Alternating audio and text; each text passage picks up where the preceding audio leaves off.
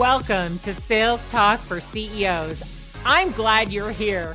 I'll be interviewing CEOs who have successfully scaled their B2B sales organization.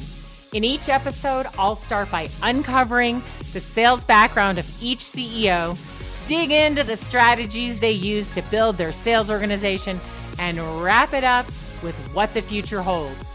We'll cover the good, the bad, and the ugly of scaling a sales organization.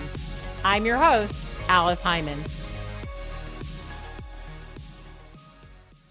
Wow, am I lucky to have uh, Juliana Stancampiano, I think I said that right, uh, with me today on Sales Talk for CEOs. Uh, she is doing some amazing things, including she has her own podcast as well. And uh, she's going to uh, tell her story and reveal some things to us today that ah, probably won't shock you because you're a founder too. Um, you're a CEO running a company, but always good to learn from others. So, welcome to the show, Juliana. Thank you so much for having me. And I love the CEO founder stories because they do always shock me. I don't know why, you know, because you have your own and then you're like, wow, yours is good too. Yeah, you're a stud too. Like you think no one yeah. else could have possibly ever been through all the weird things that happened to me when I started my business. And then you start listening to these stories and you're like, oh my gosh, that's even weirder than what happened to yeah. me. So it's always fun to share it and uh, appreciate it so much. But tell us a little bit about Oxygen. Tell us what your company does. Yeah, so we primarily are known for three different things. We work within the learning strategy space, so people and organizational performance. We do a lot of learning experience design work, and we have an Oxygen studio that's all around the brand and narrative for companies. Okay, great. So now give me an example so I know exactly whether I should call you or not. On the people and organizational performance side, we've gone in and worked with a lot of businesses through mergers and acquisitions. So, you know, bringing people together, organizing your learning group or your enablement group so that it can function well moving forward, or modernizing. We've gone in and modernized those more legacy organizations. Uh, learning experiences, you know, we do loads of customer facing audiences, which I know is a, a, group that's dear and near to both of our hearts. Uh, so, helping sellers sell uh, helping customer service agents have great conversations and creating the learning that surrounds that.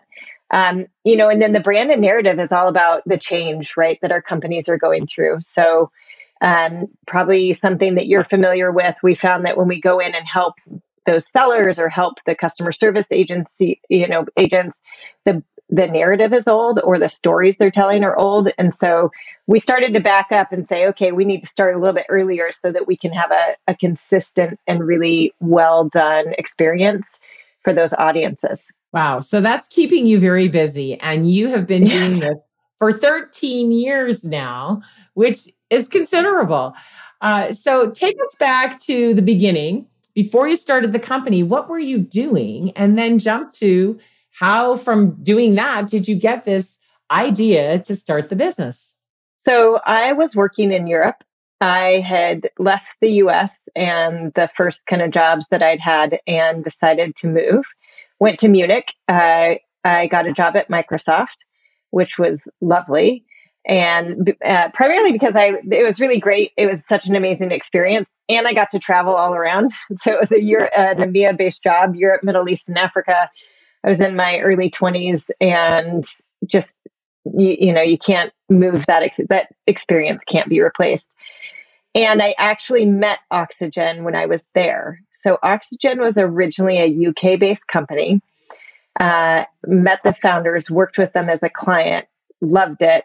Uh, had a lot of experience. It was highly experiential learning, is where it started uh, went through some experiences myself and thought, wow, if my education had been more experiential, I feel like I could have learned a lot more, right? So, learning by doing instead of somebody lecturing at you and expecting you to regurgitate it in some amazing way. Isn't that so true, though, Juliana? Because, you know, I, I teach at the University of Nevada. Um, I teach sales in the entrepreneurship minor just once a year. And I work with the students and it's a very experiential type of class. And they tell me that even today, you know, most of their classes, they sit still and listen for an hour or longer. and it's really boring and it's really hard to learn. And yet we know how to provide an experiential type of learning environment. And it's not happening at colleges, it's not happening at businesses. And we wonder why people aren't learning and soaking it in. So it's really interesting to me that at a very young age, you figured that out. Yeah, well, you know, I think it depends on your education, right? And where you came up through. And my college is, was an amazing university experience, probably for all the ex- other experiences as well. And, um, you know, I always thought it was something wrong with me. I was too young to know that there were other ways and options. I always thought, well, this seems to be working for my, you know, for my peers. Why can I not just absorb all this stuff and then you know give it back in a way that makes my my teachers so happy and um, you know, and I learned a lot of ways around the system, right? So I learned to memorize things and regurgitate them for tests. So I was a very good student, but I don't know that I actually learned the things that they were trying to teach me, but I learned how to navigate systems yes. really well. Yeah. So it's kind of interesting, you know, and it takes a lot of extra time, as you probably know, to create something that is more experiential in nature and our uh, what I will say from our professor standpoint, because I've had some conversations with them about this, is um, they don't always have that bandwidth or know what they're going to be teaching, you know, coming up into the fall. And it makes it very difficult to then create a curriculum that is very heavily facilitated versus, you know, giving of the information. And I think a lot of them know it and it's they're kind of stuck in this system that's hard to work within. It absolutely is hard to work within for anybody who's t- trying to provide training because providing better training does take more time, but it is absolutely worth it. All right. So you found this company, Oxygen, and they were yeah, doing yeah. experiential learning, and you back thought, to my wow, story. The, yeah, back to the story. this is so cool. So what happened? Yeah, so I ended up leaving Microsoft and joined Oxygen in the UK. So I went from Munich up to the UK. And I said, I want to open a US based business. That was on my radar. I'd been in Europe for about three years and I was ready to come closer to home. And they said, okay, we'll grow the business and, you know, we'll see where this takes off. And I had a very large account that's here still in Seattle to this day. And I grew it threefold very quickly and put a business case in front of the founders and said, they want us there at the time the pound was two for one made it really difficult you know to do business with us frankly and they said we really need you to have a us presence i put my business case together and was off and running that being said that was between so that was july 1st 2008 when i opened in the us and landed here um, i'd started in 2007 and for those of us that were around in 2008, we all we all saw what happened, right? It was probably the worst timing ever uh, to be given the reins to go open some new business, and yet it worked really well uh, in the U.S. The UK market got hit way harder than we did. Um, I tried to help that business out, but essentially, I ended up buying Oxygen in 2009 out of their administration, which is bankruptcy in the UK.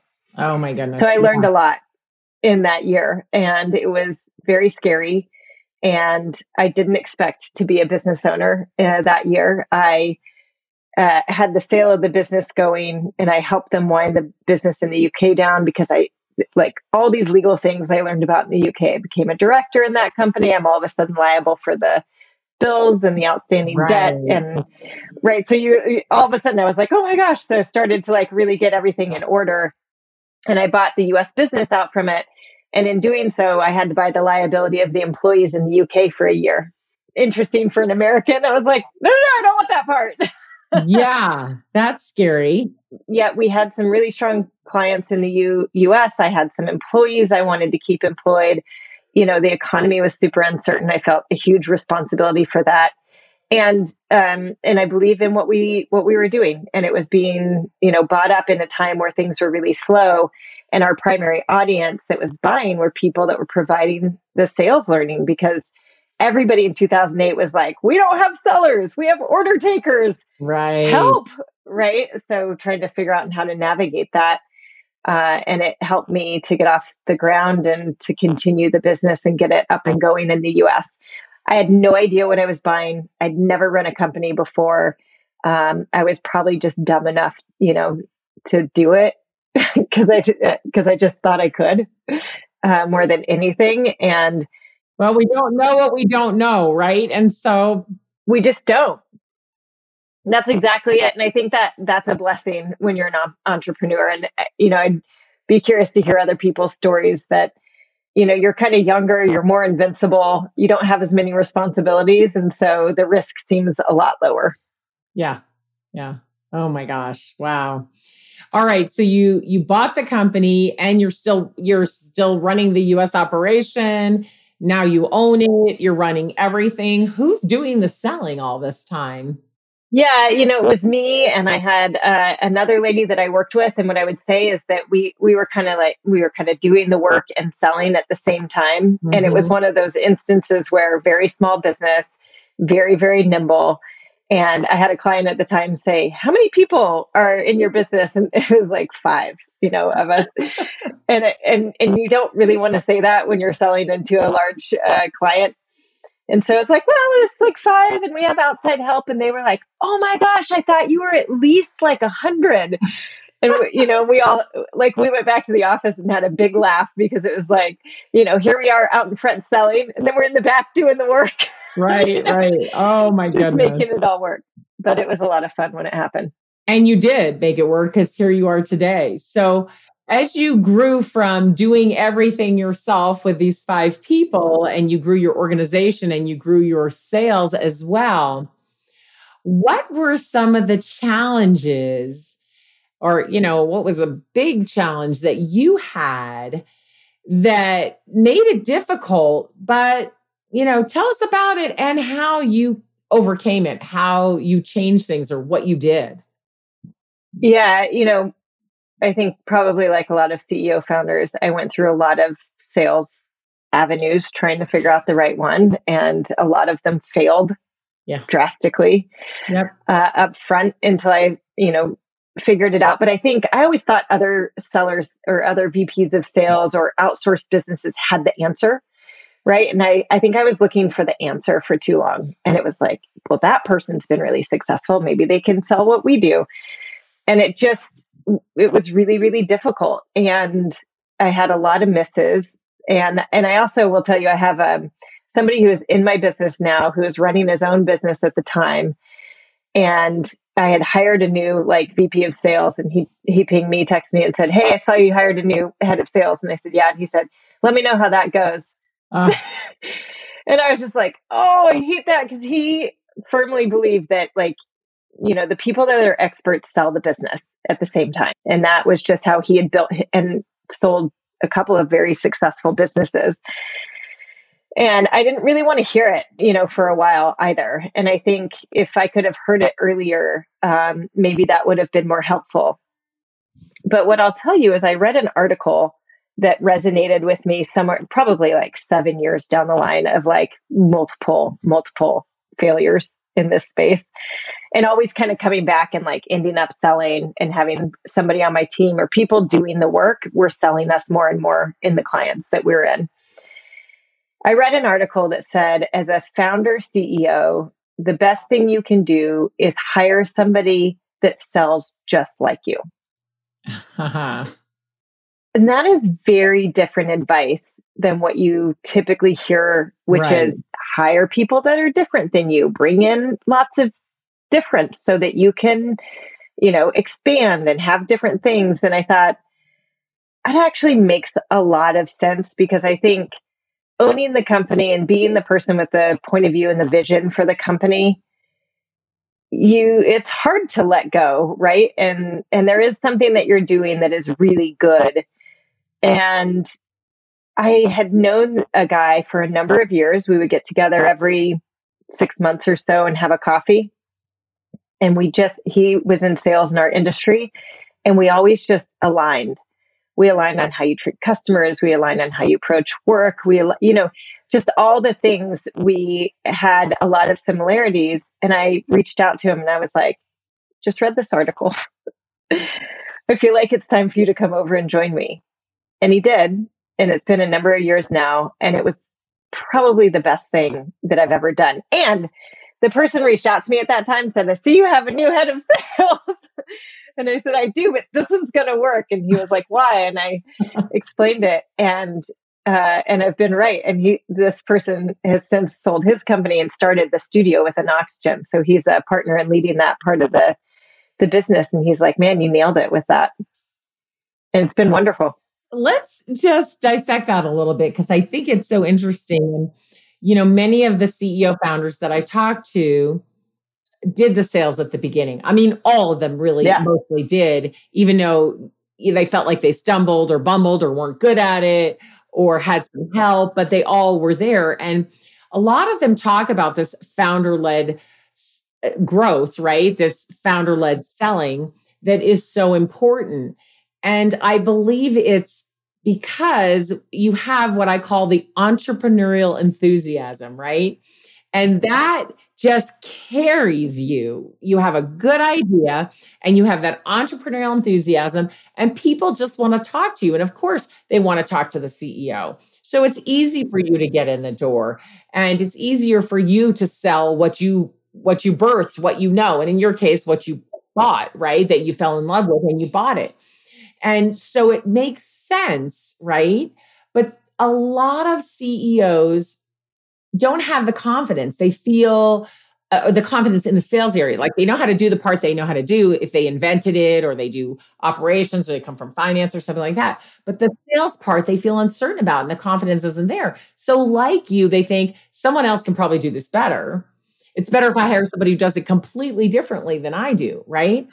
But especially at the beginning, and, and I don't know how many years into this were you by the time you got the the the salesperson that worked that sold like you? Were you a couple years in? A lot uh, more than a couple years in. It took me like seven years or something okay. to, to finally seven years there. of bad sales hires. Yeah. not alone, Juliana. Seven years of bad sales hires and not growing the way you wanted to, and probably all that time you had to keep selling because the salespeople yeah. couldn't do what you wanted them to do, so it didn't really relieve you of having to sell anyway.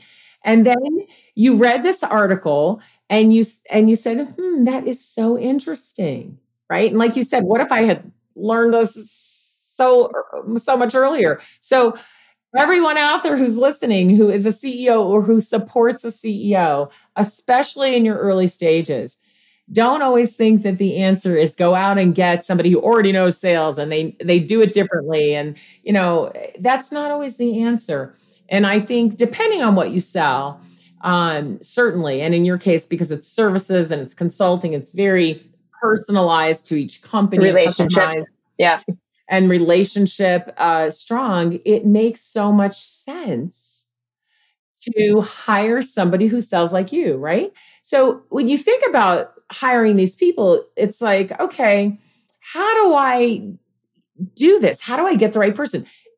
you got that gut check, which is so important, but then you need some other things to think about as well. And if this person has the right personality, um, some good connections, has built a network, um, they understand what you do, they love it, right? And they know how to do that more founder type sale right? Mm-hmm. That's going to really help you. And then you feel like now I have my right hand sales, you know, person right by my side and we can do this together. So tell us how that worked You he came in and you started and and how did it grow from there? Well, I think if I just even back up a little bit, you know, what's interesting about it is I think when we go out and look for a sales, especially our first sales hire, to your point, we look for like checking all the boxes of success in sales. And I think part of why I was successful with it and then bought the business was because when I was hired, I actually didn't talk about all those things. I was like, I love the product. I believe so deeply in it. I believe everybody needs this opportunity. You know, it was like, it was innately in me that I believed in it. And I think as a founder CEO, you have to look for that person that really believes in what it is that you're doing.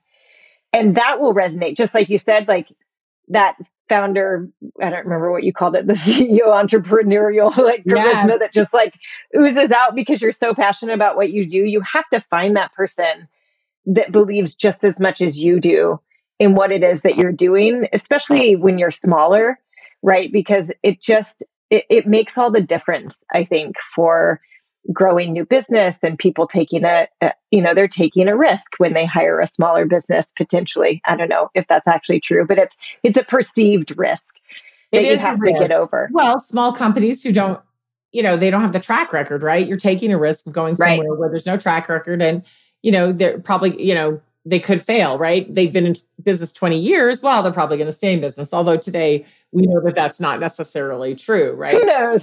yeah. The piece that you, you know, you repeated a couple times, it's so important, is they have to believe what you believe. And I feel so strongly in that.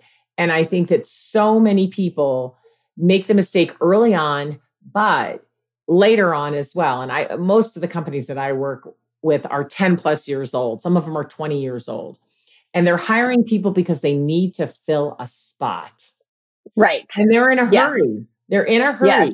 And especially sales, right? If there's uh, a vacant position in sales, you know, we've got to fill it quickly. Rather than finding people who believe what you believe, even though they may not have as much sales experience or exactly the right experience, if they get excited, they get that twinkle in their eye, if they want to talk to you about what you do, and you can see that enthusiasm, right? And you can see that they believe what you believe, those people are really, really going to help your company blossom. You know, when I interviewed Amy Duras, um, that is exactly how she grew her company. You know, they were a little startup in Silicon Valley and they kind of bloomed out of this place. And she just had a group of people who all believed, and then they just kept attracting people who believe. Yes. And yeah. that is exactly how she built it. And I think it's a huge mistake that CEOs make is hiring to fill a spot. And yes, they hire the very best person that they can find out of the candidates to fill that spot, but they're missing that piece. Is this person excited about what you do? Does this person believe what you believe? So I love yeah. that you got that figured out. And I would take less on the skills side to your point and more on that innate belief side any day because you can skills are so much easier to teach in my mind than just a you know a, a authentic enthusiasm. Yeah so um the other thing i would say is so he he's been enrolled for quite some time and it was really about instead of growing more salespeople i've grown scaffolding around him and the business. So uh, enablement a VP of sales enablement. I have a growth marketing person. Uh, you know, so all the other attributes that you need for like the end to end sales, especially when you're small. I don't think it's more salespeople. I actually think it's spread out across the continuum of where you're going to find clients and grow your clients and start placing in really good people that work well, you know, together to create more demand. Because what I found is that he spends more of his time than in sales meetings doing what he does, but he not having to necessarily do all of the other things at the same time, which can take a huge amount of burden um, from somebody that's really good at that, you know, in-person client meeting or virtual client meetings or whatever they, ha- they happen to be, you know, from that face-to-face time and allows him to focus on driving things through the pipeline versus filling the pipeline, you know, and doing all of the other aspects right. around it. So here's an insight for everyone to note.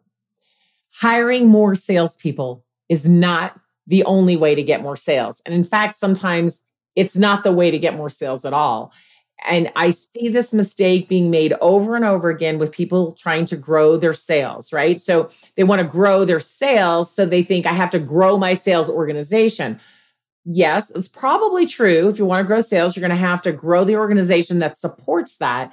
But that's a lot bigger today than we used to think it was, right? Everybody was in silos and sales had to do their own thing. Now it's customer success it's yep. marketing, it's operations, it's finance, it's everyone is in that scaffolding that supports sales, right? Yeah. But I see uh, CEOs and sales leaders making the mistake of, okay, we're going to hire more salespeople and we'll be able to, you know, go deep and wide into this market. And then the salespeople are not hitting their quota and they're wondering why. And it's because just hiring salespeople alone is not enough. And I think that most organizations could exist with far fewer salespeople if they put in, as you said, the scaffolding around each salesperson that would allow them to do the most important work, which is being face to face or phone to phone or video to video with their customer, uncovering what the problems are, bringing insights in, you know, discovering together, working together, and and moving things along. But we all know that salespeople spend very little of their time and sales leaders spend very little of their time actually with the customers. And they're spending so much time on, like you said, the administrative stuff and uh, prospecting and uh, trying to get the conversations and doing the work proposal writing. marketing should have been SOWs. yes it's crazy. So so tell us more about the way you built this then. So how did you decide that you weren't going to hire more salespeople? You were going to enable the salespeople that you had I think generally speaking, I saw that his capacity to, you know, and you have to look at your people, right? So, what I would say is get to know the individuals really well, understand their strengths, understand their weaknesses, and fill in the weaknesses around them. And that's essentially what I've done. I already had a VP of sales enablement. They immediately went together uh, and doing the work, and then we've added people as we've as we've grown in order to continue supporting them. So he he doesn't he needs more things taken off of his plate that he's less good at versus somebody else coming in and trying to replicate the things that he's doing. And in a services business, you know, we also get repeat customers and we have relationship managers, right? And account managers that are in the accounts that are helping with a lot of the sales process as well. So from a pure sales position, we don't necessarily, you know, we aren't a, a tech startup that has you know 80 SDRs uh, on the phone feeding, feeding leads through or, or, whatnot. So I think you have to look at your business. You have to look at the kinds of sales that you drive, and then you have to look across your team and see what does it mean to sell. I think also is a really great question to answer. Like just as you just said, you know there are a lot of parts of the sales process that a lot of really good sellers are not amazing at and so, how do you take those parts in like the SOW writing or the contract management and, and, make sure finance is set up to do that, or you have a strong operations person that is, you know, working between your CFO and your salesperson, and on the marketing side, they're also like, like love them to death. They can write these amazing notes to clients, but from a marketing perspective, like you know, it's just it's not going to happen. So, how do you make sure that whole aspect is somebody that's really good at that specific role. And you know we just as we grow we continue to invest in like another person and another support and capability. And we also have very senior consultants that can sell but we're more the solution side of it. But i think you know if you follow kind of the trends in selling that's a lot of the sale today is that solution architect. The clients want to hear from the person that has the expertise. So from a sales perspective my um, head is really good at getting in and getting the first meetings. He's really good at setting the next person and the right people into the next meeting, right? So it's that orchestration of it versus needing more sellers in there trying to push something at a client. Yeah, absolutely. I mean, I I love that. Can you explain to us what does your org chart look like in sales? So you have a leader of sales. You how many salespeople do you have, and then what are the supports? You mentioned a few uh, people who can write proposals and people who can generate leads. But just describe for us what your sales organization looks like right now. Well, so ironically, the other thing I would say is people that are really good at sales are not always the person that you want managing lots of other sellers. So a lot of it actually rolls up into our VP of sales enablement and into our head of marketing. And the sales is really sales. And so I've separated those things out because I actually I don't want him spending a lot of time trying to help other people to sell. I need him selling and I need the other lady out selling doing the same thing, but she reports into my VP of uh, sales enablement, which is kind of interesting because it's a very large account and it's relationship based and it's really managing day to day versus new sales. He's out doing 100% new sales. My go to market person's out doing 100% new sales. And he reports up through our um, chief creative. Wow. So, very spread out and not a lot just centrally located within a sales department. So, what is the, some some of the other sales enablement? How does your marketing support sales? What is their role? Yeah, this is always interesting, right? And there's so much friction between between marketing and sales, and so we have a lot of fun um, walking through the process. And we have a we have a front of the funnel process, right, of expectations that um, our go to markets like I own this, right? This is my responsibility. But once I get it here, it is now your responsibility, you know. And so it is all about the the messaging and the getting the word out through all of the different channels, seeing the data that's coming back in, and then handing over. So we are at a one of my people was at a Gartner conference a couple years ago and took away the phrase um, a customer ready conversation. Yes. Yeah. And so that really stuck with us because I think a lot of times marketing can go, well, 70 people click this thing open and now they're all leads for you you know, and inherently our emails automatically open messages, right? It does not mean anybody engaged with them or read them. And so we think about between marketing and sales as a customer ready conversation. So it is a qualified lead that actually wants to meet with us before it gets handed over to sales. And that's kind of that demarcation of responsibilities. And how do you feel right now about the the lead generation? Are they giving are they able to hand over enough conversations because you know every salesperson in the world right now pretty much wishes they had more conversations with people who could buy from them. Um, you know there's a lot of reasons why they don't that we won't get into here but every everyone is wishing they did. Do you feel like your salespeople have enough conversations? Are is your marketing able to feed that? I think it's getting there is what i would say. I don't know that it'll ever be there you know and I, I think it's one of those things that is almost always an open switch if you're continuing to grow yeah. right because you're going to have another person that wants more of those coming their way what i will say is that we talk a lot about um, not just the people that are ready to buy in an organization but let's try to get as get to know as many people in an organization as possible and filling the sales time up with those conversations so that you can really understand the breadth versus just trying to go after this one person because I think we all know that that is very difficult. Yeah. Well, it just doesn't work. It simply doesn't work. it does not work. It's stuck. I was talking um, with Luigi's group yesterday and we were recording and we were talking about how how does this happen that sales get stuck? Well, a lot of times salespeople start with one person in an organization and it may be because it was an inbound, but even if it was outbound, because they didn't do more of an account based approach and contact many people in the organization simultaneously, they get stuck having a conversation with one person and that person won't let them get any further or talk to anybody else. And now you've kind of got a blocker somebody who said don't talk to anybody else. So if we do our marketing right and you know our demand gen right and we bring the conversations forward, we've infiltrated many parts of that organization before the salesperson's ever having a conversation. So multiple people in the organization know who we are and know that we might be having conversations with others and they've seen us on social media, they've gotten our emails, they know who we are,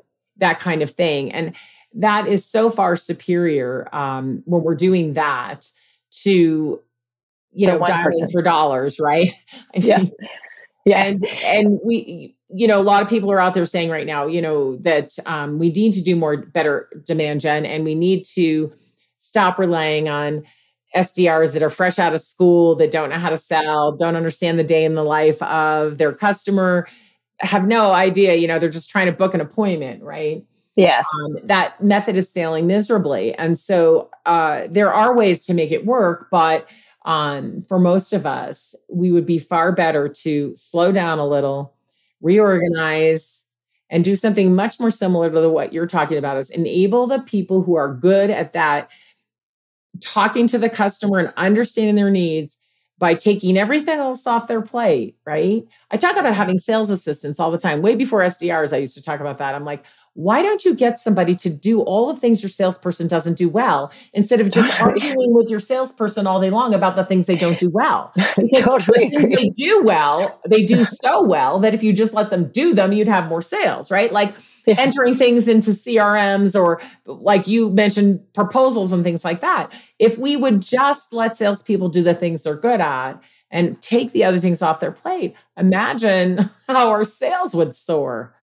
It's very different. And I, I think there's so much to be said for that. And for some reason, it's so hard to see that happen. And Strength Finders, like their whole premise um, of the Strength Finders, if you know that kind of personality test, is lean into the strengths and the weaknesses, like let it go.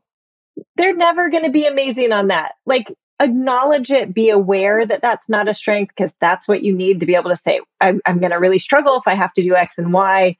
I know why. But take those top 10 strengths and let somebody just drive those all day long, and your organization will be a lot healthier for it. Oh, 100%. I just wrote an article about being in your genius zone. And um, I read a, a, book called The Big Leap by Gay Hendricks. I don't know if you've read it, but I highly recommend it. It is an absolutely fantastic book. It's called The Big Leap by Gay Hendricks. And when I read it, he was talking about, um, you know, why we're productive or not productive, or why we enjoy our work or don't enjoy our work. It comes down to something pretty simple. It's what are you doing all day long? Are you working in your genius zone? Or mm-hmm. are you working yeah. in your zone of incompetence or maybe even in your zone of competence? But um, they have the zone of incompetence, the zone of competence, the zone of excellence, and the zone of genius. And I had this big aha I'm working in my zone of excellence most of the time, but I work in my zone of genius a small percent of the time. What if I could increase the amount of time I work in my zone of genius and of course stay in excellence on the other times and not get into the oh, zone of just the competency yeah other people mm-hmm. can do those things and much better yeah. than i can and then i started thinking wow so if you think about the way most sales organizations are built what they have done is forced people to work in their zone of incompetence and of course they're not productive and of course they're exhausted and and and sometimes highly unproductive and not hitting their goals because you've moved them from their zone of genius or at least their zone of excellence to doing things that are in their zone of incompetence. Yeah. And if you can just recognize that, and, and it's not actually that difficult to take it off the plate. And to your point earlier, which I think is brilliant, is you don't need this huge sales organization. You need it to work smarter right? And so if you look across that and look at the people that are your top salespeople, and then think about the roles that are needed to support them, you're probably going to have a way more efficient and potentially less expensive sales organization than you would have had if you yes. just put a lot of sellers in Absolutely. like churning through stuff that they're not very good at. Well, uh, you know, the cost of sale goes down and your churn goes way down too, right? So we're always talking about how we churn through salespeople all the time. So yeah. I think, they, and they don't want to do that either. Ironically, they you know, not. I've talked to so many people, and it's like they don't want to go somewhere and have you know have to use their even their competence and incompetence i would say both of those are probably not great because you're either doing something you don't like even though you know right. you're decent you at it. do it but yeah so it's yeah. sucking your energy out of you every day versus the things that like fill you back up yeah. um yeah they want to be successful just as much as we want them to be successful yeah. Well, so you've grown your company over the 13 years and you have a sales organization that's really working. So what's next? Where where do you want to grow your sales to next? You know, what do you see in the future? Well, you know, so it is interesting because as a founder, you, you start to go, well, now people are doing my job, right? Everybody kind of takes a piece of your job as you grow and you go, what's my next job? And how do I do this? And so you know, I'm working on that on my side and like wrote a book and start a podcast similarly, right? Because you've we've learned a lot along the way and there's some brilliant people out there that I feel like we don't hear enough from. And so I'll be doing a lot of that. But from a sales organization, it's continuing to scaffold in my mind. So as we grow, it's like, what's the next um, strategic hire? What's the next strategic hire? So that it can just slowly um, grow out that is not a mentality that every business has. And I think the other thing, and I, I would love to know from your conversations, are I'm a cash based business. I've never had funding. I've grown everything through, I mean, well, so I bought it in bankruptcy. So started in the negative, grew it out of that, you know, and I've been profitable every year that I've been in business. You don't grow, you know, 10x overnight and all these stories that we hear in the media. And unfortunately, a lot of those companies are getting hit pretty hard uh, today in the economy that we have. But I, so I look a lot about what, you know, what's my strategy, what's the next hire going to be and i look across my team i look across their capability sets i and you know invariably they're really good also at going if i had a if i had a you know and you hear these like consistent messages for quite some time and then you eventually release that role and say okay you can go hire your person to do x and that's what we'll continue to do. Luckily i have some amazing um, senior strategic leaders in that space and so we're we're filling in the the day to day and able to bring people up that are newer in role uh, which is also really fun to be able to do for everyone. Absolutely. You want to grow your people into the positions that you need them to grow into. And you know your role in sales has changed since you started the company right and every ceo always has a role in sales but it does change as the company matures. And that's what's really important to realize. We can never completely step away from sales as the CEO because it's the strategy, it's the support they need. Um, it's that um, positioning, you know, our salespeople can bring us into these big deals and introduce us, right? It's evangelizing that you now finally have the time to do. You write the book, you do the podcast so your role has changed as your organization matured so that now you have time to think more about your strategy. Like you said, how am I going to build the scaffolding? What's our next hire? How are we developing the people so that they're coming up into the positions that we need?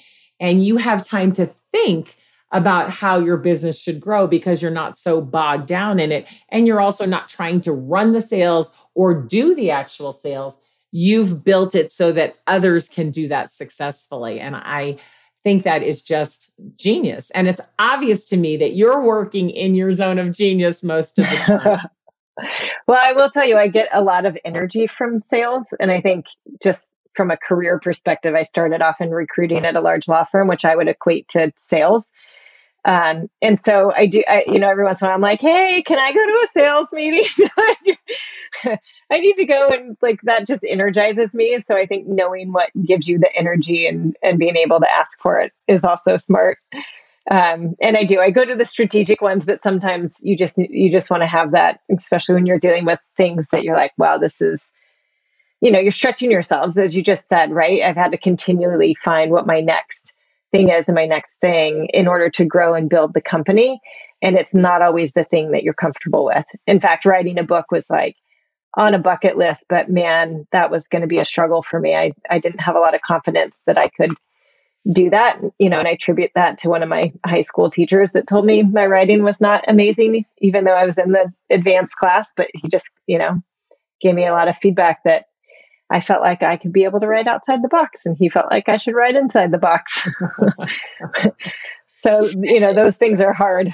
What is the name of your book, Juliana? It's called Radical Outcomes. Radical Outcome. Very good. And your podcast, what's the name of your podcast? Radical Perspectives. So that's all about that is more a business podcast, uh, similarly, and it's primarily people that have come up from diverse or up, underrepresented backgrounds uh, and had success in the world and kind of sharing the stories about how that's been done. Excellent. So I, I advise everyone to tune into that podcast. And Juliana, just as we're leaving now, um, what are some words that you have for CEOs who may be now thinking differently about the way that their sales organization is built? And how do you, you know, how what would you recommend they do to start changing that and thinking a bit differently? I think I would say map it out, you know, and and really map out your people that you have and their strengths and like the and the weaknesses that you see. Um, we call them weaknesses a lot, and it feels so negative. but I I really encourage us opening up about what we're what you know, frankly, what we don't like doing um, is typically a, a, competence or an incompetence to your language earlier. And um, just letting that have light, I found for people also is freeing. Uh, for your people to be like, oh man, yeah, that thing, uh, like I know you want me to do it, and they like want to do it for you, but it's just dragging them down. And it, those are the things they spend like five and six hours on, and you're like, oh, like as a you know, as a s- smaller business, you're like, no, nope, that can't happen. So I would say really mapping that out to see if you've got your people kind of in the right spots and or if you have too many people maybe in a role that you know they that you you need other competence in your in your organization um, i would definitely start there i did not learn that early enough you know i was i was stuck into kind of that set way and i think i didn't give marketing nearly enough um, credence as I wish I had earlier in because I was more on the sales side and having done sales myself. And when that came into the organization, I was like, oh, wow, this is like, what was I thinking? I could have done this so much earlier. Oh. And uh, yeah, you, you know, you learn you learn those things through trial and error. Absolutely. Oh my goodness. Well, I I love uh, that you're saying to take a look at the people and I think a super easy way to do it is have everybody write down, just make a T chart. Here's all the things I love doing, and here's everything that's meh, you know? Or you could have three, three, right? You could have love doing, can do, and don't mind it. And the rest is, ugh, never want to do it again. And yeah. you really could take the people you have and move them more towards at least their zone of excellence and spending some of their time in their zone of genius and by reorganizing people based on what they do best and what they love to do and what energizes them, your organization is going to thrive. And I yeah, it's going to lift. In the sales organization, you're going to find you probably need far less people, one, or two, you don't really have that many sellers. You have some people who should be doing some other things to assist selling. And there's a few who are really good at selling. And if you reorganized it, you might just see a whole new world. So I think it can really give your people a lift, which is ultimately what makes your company just continue to grow. Yeah, gosh. Juliana, thank you so much for spending time with me today. It was really fun to talk with you. Thanks for sharing your challenges and and the things that you've done. I know it's really helpful to everyone out there that's listening. And so I appreciate it. And I can't wait to meet you in person someday. I'm gonna have to come up to Seattle and, and see what's happening and we'll go out and do something. Absolutely. Thank you for having me. It's been very insightful and I just appreciate the time. Thanks for tuning in to Sales Talk for CEOs. You can find me at aliceheiman.com. Be sure and connect with me on LinkedIn and let me know that you heard the show. If you found value in today's episode, please subscribe, write a review, and share the show with another CEO.